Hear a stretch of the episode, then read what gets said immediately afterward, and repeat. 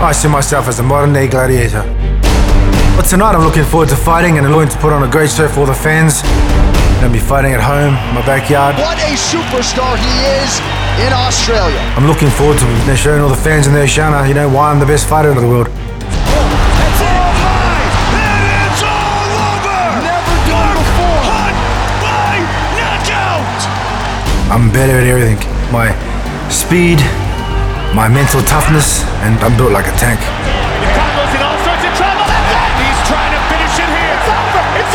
I'm the lead horse from this side of the world. This is what I was born to do. I'm a fighter. I'm gonna put this right hand on his lips, and he's out.